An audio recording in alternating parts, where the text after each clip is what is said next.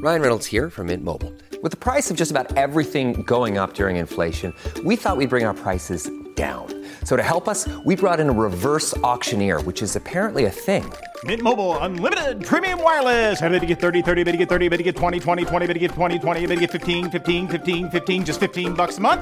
So, Give it a try at mintmobile.com slash switch. $45 upfront for three months plus taxes and fees. Promo rate for new customers for limited time. Unlimited more than 40 gigabytes per month. Slows. Full terms at mintmobile.com.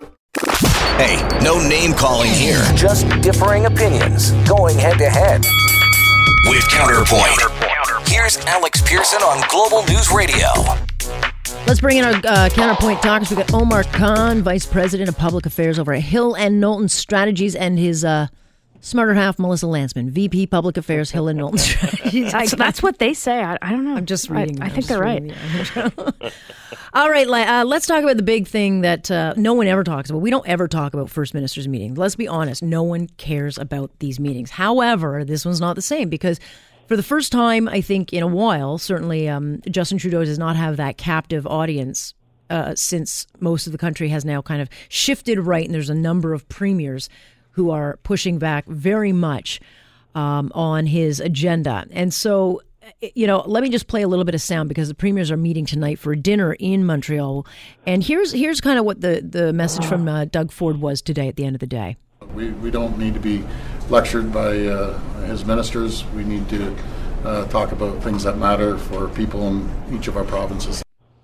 I'll start with you on this, Melissa. He has threatened to walk away from this meeting. He's not the only one. There are several ministers, uh, pre- uh, premiers, who are saying, "Look, I'm not here for your platitudes. We want to talk about specific issues." They had to push to get these issues on the agenda, which is confounding to me. But nonetheless, uh, should Doug Ford walk, and would he be wrong to do so? Well, I, I think he should walk. I think others should walk too. This isn't a lecture series, it's a meeting. And the fact that there's an hour on the agenda for 13 premiers uh, to meet with each other is frankly unacceptable. I, I, I just don't understand why we would bring all of these uh, premiers of, of all of our provinces together uh, to not talk about things that matter in the province. kind of how I look at it, Omar. I mean, you bring all these people together. There's some serious, serious issues in the country, and the initial agenda was like, we'll talk about climate change and we'll talk about provincial boundaries, and like, yeah, no, we don't want to talk about that, and so it's become very political. Well, some some some of us believe climate change is actually very important and should be discussed. Yeah, it's not going to end our world tomorrow, whereas the oil patch going Well, under uh, could actually very you- much hurt us. To, if you talk to most climate scientists, they- they'll say there's a serious threat within the next 12 years. Oh, they said that 20 now. years ago. They said that 10 years ago. They've said that a whole bunch of times. Uh, well, well, they didn't. They didn't say, "Okay, we're not going to get." No, we're this. not. This is But uh, if I go by Al Gore's But- numbers, we were supposed to die in 2016. Look, uh, it, the the premiers have a thing called the Council of the Federation. They Hmm. can meet whenever they want. They do meet once a year, but they can call those meetings whenever they want. And you know what? They can and should pick up the telephone and, and call each other whenever they want. Uh, we have a prime minister of Canada. We have one prime minister of Canada. He is elected by all No, Canadians to be. He was not minister of elected by all Canadians. And, you know, despite what the the the right wing, some some right wing elements um, in this country might might might uh, prefer, he is the democratically elected prime minister of all of us. Okay, So but you know okay, what? but stop there because I'm going to ask you something. If he's representing all of us, why does he only represent one side of us? Because he's not representing the people in the oil patch. He's just not.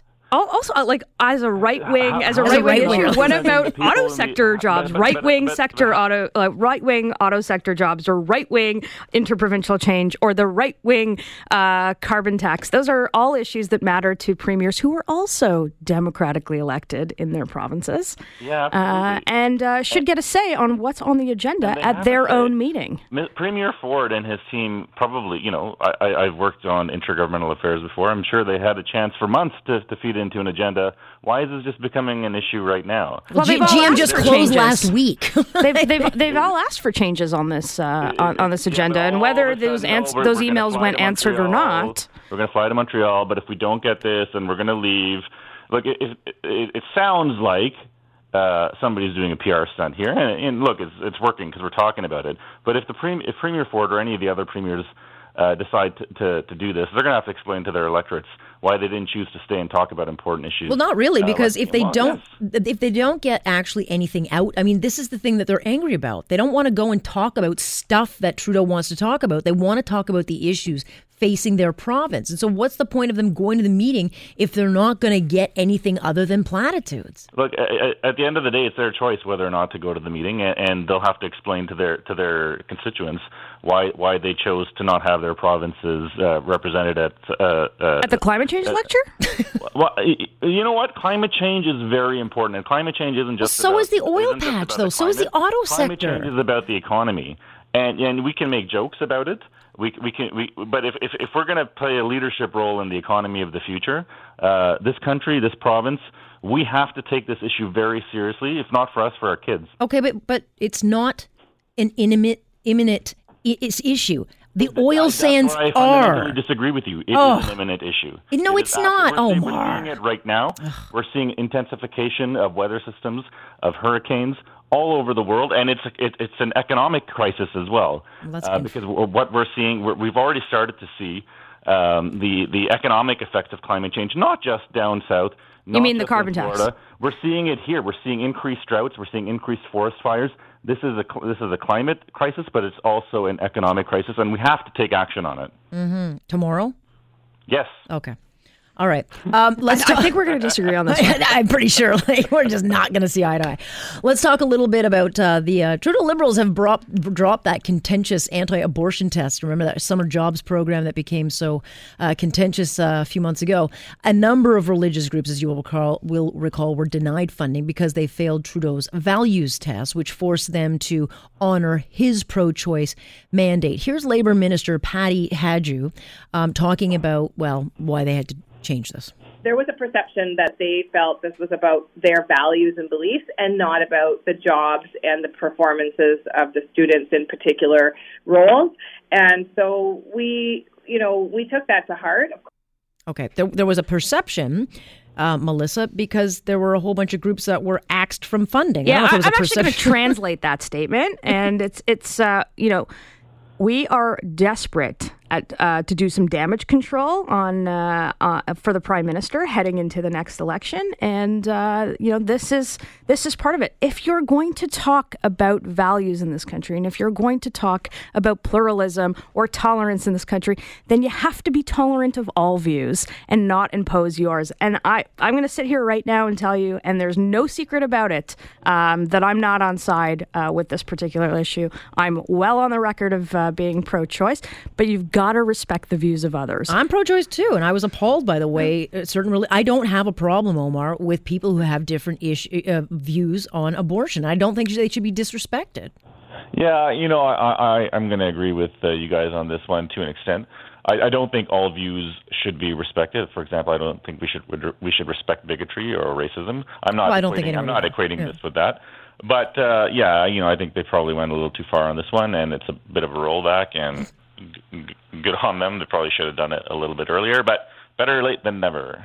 Well, I go a step further. Commit to never doing it again. Let's see if they do that. Yeah, sure. that's not going to happen. hey, no name calling here. Just differing opinions going head to head. With Counterpoint. Counterpoint. Here's Alex Pierson on Global News Radio. We've got Omar Khan, Melissa Lantsman battling it out here on Counterpoint. Let's talk a little. What's that? We're heating it up. It is heated up, yeah. It's good that you're good. It's good when you're when you're wrong. You're good at taking it. It's it's nice to see. Uh, Washington State. well, that doesn't happen in the office very often.